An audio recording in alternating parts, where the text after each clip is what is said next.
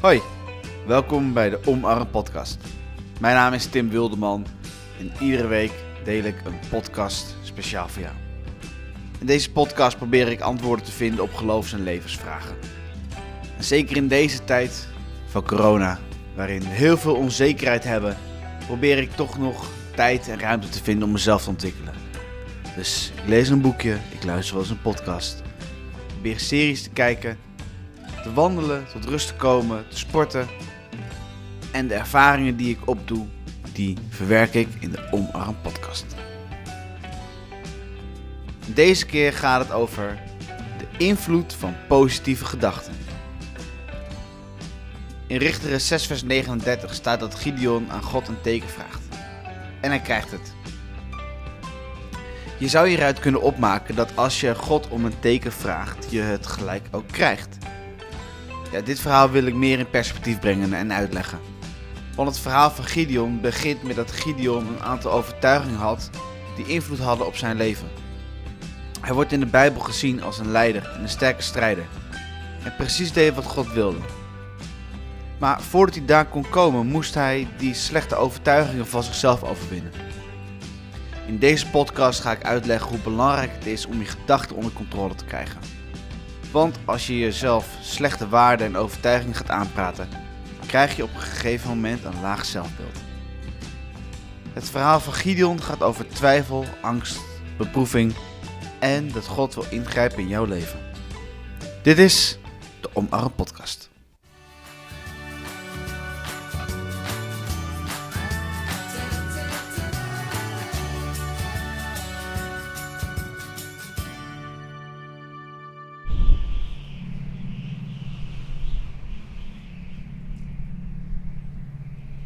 Gideon leefde in een zeer onzekere en angstige tijd. Eigenlijk net als wij nu. In ons geval is corona de vijand. In het geval van Gideon is het het volk Midjan. Zeven jaar lang werden ze door hen onderdrukt. Ze verwoesten de oogst van de Israëlieten. En de Israëlieten moesten zich verstoppen in grotten. Ze waren in deze situatie doordat ze niet deden wat goed was in de ogen van God. Ze vereerden afgoden namelijk. En ze vertrouwden niet meer op God. Als je de ruimte aan het slechte geeft, dan neemt het slechte ook de overhand in je leven. En richt je je leven op het goede, dan wil God de overhand nemen in jouw leven. In dit geval ging het net even anders. God kreeg medelijden met zijn volk en wilde ze helpen om hun land terug te krijgen. Dit door een man genaamd Gideon. Een engel van God verschijnt aan Gideon.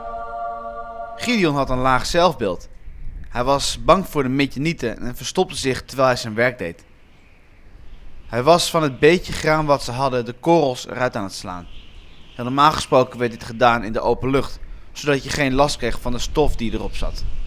Ja, Gideon deed dit in een grote kuil waar normaal gesproken druiven werden platgestampt voor wijn. Daar staat ze bij. Ja, de engel gaat bij Gideon staan en zei de volgende woorden. Je bent een dappere man. De Heer zal je helpen. Ja, Gideon geloofde er geen reet van. Want hij zei iets als: Ja, als God met ons is, waarom gebeurt dit dan? God is toch een God van wonderen? Hij heeft ons gewoon in de steek gelaten. Waarom doet hij dan niet een wonder? Oh ja, trouwens, Gideon had geen idee dat hij tegen een engel aan het praten was. God greep in. Hij ging niet in op de beschuldigingen, maar ging verder met het plan dat hij had met Gideon. Hij zei: Laat zien hoe dapper je bent. Bevrijd Israël. Dat is mijn opdracht. Ja, Gideon geloofde er nog steeds niks van. Hoe moest hij Israël bevrijden? Hij is de jongste in een onbelangrijke familie uit de kleinste stam van Israël. Ja, dat is wat hem bezig hield. En hier wil ik even verder op ingaan. In plaats van dat hij zijn vertrouwen bij God neerlegde, was hij zich aan het verstoppen in een diepe kuil. Hij maakte God verwijten omdat zijn leven zo slecht was, in plaats van dat hij zelf de regie in handen te nemen en er iets aan te doen. In plaats van dat hij tegen zichzelf zei dat hij een dappere held was die het volk Israël zou bevrijden, was zijn overtuiging dat hij niets waard was. Hij is de jongste van de familie, had geen verantwoordelijkheid En hij deed een pokkenklus in een super onhygiënische plek waar hij ziek kon worden. Hij liet een aantal overtuigingen de overhand nemen in zijn gedachten. Dit deed hij zo overtuigend dat hij niet op God vertrouwde. Het erge is namelijk dat hij meerdere keren om een teken van God vraagt. En elke keer dat hij om een teken vraagt, geeft God antwoord. God grijpt in. Eerst noemt hij Gideon een dappere man. En daarna bemoedigt hij Gideon aan om die moedige man te zijn. Hij krijgt een opdracht van God. Gideon moest een altaar bouwen op de plek waar toen nog een altaar voor een afgod stond en een heilige paal voor een andere. Hij die had zijn vader daar laten bouwen. Zijn vader was dus een van de redenen dat ze dus onderdrukt werden door de Midianieten. Op het altaar dat Gideon voor God moest bouwen, moest hij een zeven jaar oude stier van zijn vader opofferen. Dit was een opdracht om de toewijding van Gideon aan God te laten zien en ook om te laten zien aan God, de mensen om hem heen en vooral aan zichzelf hoe dapper hij is. Ja, de reden dat ze in deze shitzooi zaten, komt door het vereren van afgoden, in plaats van dat ze hun vertrouwen op God stelden. Dit was het moment om te laten zien aan Israël dat ze hun toewijding aan God moeten geven. Maar Gideon was helemaal niet dapper. Zijn lage zelfbeeld en zijn slechte overtuigingen hadden nog steeds de overhand in zijn leven. In plaats van dit op een moment te doen dat er veel mensen van getuigen kunnen zijn, doet hij het midden in de nacht met maar 10 mensen. Het volk wordt boos dat ze het altaar hebben vernietigd. Maar komen er nog achter dat het Gideon was. Zijn vader had eindelijk in de gaten dat ze hun vertrouwen op God moesten richten en nam het op voor zijn zoon. Dit terwijl het zijn altaar was, zijn monument voor een afgod en zijn stier werd geslacht.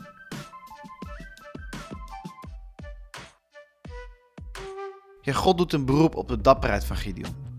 Gideon verzamelt een leger, maar moest het korter, nee, kleiner maken. Zo klein dat het onmogelijk lijkt om de strijd te winnen. Ja, soms heb je iemand nodig die zegt dat je beter bent dan je bent. Iemand die een negatieve gedachte in perspectief plaatst. Ik heb een tijdje gesport bij iemand die werkt als coach en daarin ook persoonlijk mensen aanmoedigde. Aangezien ik mijzelf en mijn lichaam eigenlijk nog niet kende en hij een professional was, kon hij mijn slechte zelfbeeld en mijn kracht in perspectief plaatsen en ervoor zorgen dat ik meer haalde uit de mogelijkheden die ik had. Het gevolg was wel ontzettende spierpijn, maar mede dankzij zijn hulp veranderde mijn situatie van een lichaam met een bierbuik naar een gezonde levensstijl. In het geval van Gideon was het niet zomaar iemand die hem zichzelf en zijn eigen kracht, waarde en leiderschap in perspectief zet. Het is God zelf die het doet. En ik geloof dan ook echt dat dit verhaal ons wil laten zien dat als je je perspectief op God richt en je vertrouwen op Hem legt, dat God je wil helpen met het creëren van een beter zelfbeeld. En dat Gods doel met jouw leven zichtbaar wordt. Ook al ben je de jongste in een onbelangrijke familie, in een onbelangrijke omgeving. Ook dan kan God je tot een leider maken van een groot land. Gods doel met het leven van Gideon was dat hij ging leven volgens het perspectief van God. Als een leider van Gods volk. Hij moest het volk van God bevrijden. En het was hem ook gelukt. Toen leefde het volk in vrijheid en ze wilden Gideon als koning. Gideon wees dit af, want God is koning. Hij begreep nu in welk perspectief hij zou moeten leven. Maar toch ging het weer mis. Want Gideon verloor blijkbaar het vertrouwen in God.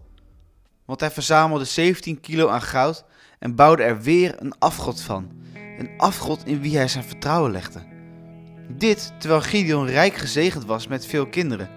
En we weten ook dat Gideon het volk bevrijd heeft door wonderen die God gedaan heeft. Hij had nu een voorbeeld moeten zijn in dapperheid en zijn eigenschap als een leider van het volk moeten aangrijpen en ervoor zorgen dat het volk voor lange tijd in vrede zou leven. Maar na de dood van Gideon ging het mis. Hij had zijn kinderen niet goed opgevoed. Hij had er ongeveer 70. Wat natuurlijk uitzonderlijk veel was. Ja, een van die kinderen wilde koning zijn. Dat was een domme keuze, want God is koning. En om koning van Israël te worden, vermoordde hij op één na al zijn broers en zussen. Ja, wat kunnen we leren van dit verhaal? Ik denk dat het verhaal gaat over twee dingen. Het eerste wat we van dit verhaal kunnen leren is dat de woorden die je tegen jezelf zegt van grote invloed zijn. Je zelfbeeld is voor een groot deel beïnvloed door de dingen die je tegen jezelf zegt. Als je telkens tegen jezelf zegt dat je ergens niet goed genoeg voor bent, dan zal je ook leven alsof je niet goed genoeg bent. En als je tegen jezelf zegt dat je zo onopvallend en risicoloos leven moet leven, dan zorg je ervoor dat je niet zeggend leven hebt waarin je dus niet opvalt. Maar kijk naar de andere kant. Positieve woorden hebben ontzettend veel kracht. Je moet eens weten hoeveel boeken daarover geschreven zijn. Ik lees nu zelf Denk groot en word rijk van Napoleon Hill, die uitlegt hoe je gedachten invloed hebben over je zelfbeeld en hoe je handelt in je leven. Ook de woorden die je tegen anderen vertelt hebben invloed op hun zelfbeeld en hoe ze ernaar handelen. Toen God tegen Gideon zei dat hij zich dapper moest gedragen, ging hij ernaar handelen. We kennen allemaal wel die bekende uitspraken van Louis van Gaal. En denk je nou echt dat hij dat alleen zei die keren toen hij op het protest in Amsterdam, Alkmaar, Barcelona of München stond? Nee joh. Hij heeft de hele tijd zijn team verteld dat ze de beste zijn. Hij heeft zo lang en zo vaak gezegd dat ze de beste zijn, totdat ze geloofden dat ze de beste waren. En uiteindelijk ook met het kampioenschap hebben bewezen dat ze daadwerkelijk de beste waren. Met positieve woorden noemen we affirmaties. Probeer het maar eens. Ga elke dag voor de spiegel staan en zeg dat je goed genoeg bent om liefdevol te zijn, om geliefd te worden, om succesvol te zijn in wat je doet, om een goede broer, zus, vriend, dochter, vader of wat dan ook te zijn. Zeg het zo vaak en maak het je eigen. Zo lang dat je er ook naar gaat leven. Het tweede wat we kunnen leren van dit verhaal is dat als je je vertrouwen in God legt, met Hem communiceert en naar Hem luisteren, dat het een sleutel tot succes is. Zoals ik vorige week ook al zei, wil God je helpen om beter te worden. Durf jij al je vertrouwen in God te leggen? Je leven in Zijn handen te leggen? En je over te geven aan Zijn doel met jouw leven? Ik wens je er heel veel succes mee. En tot volgende week bij de Omarm Podcast.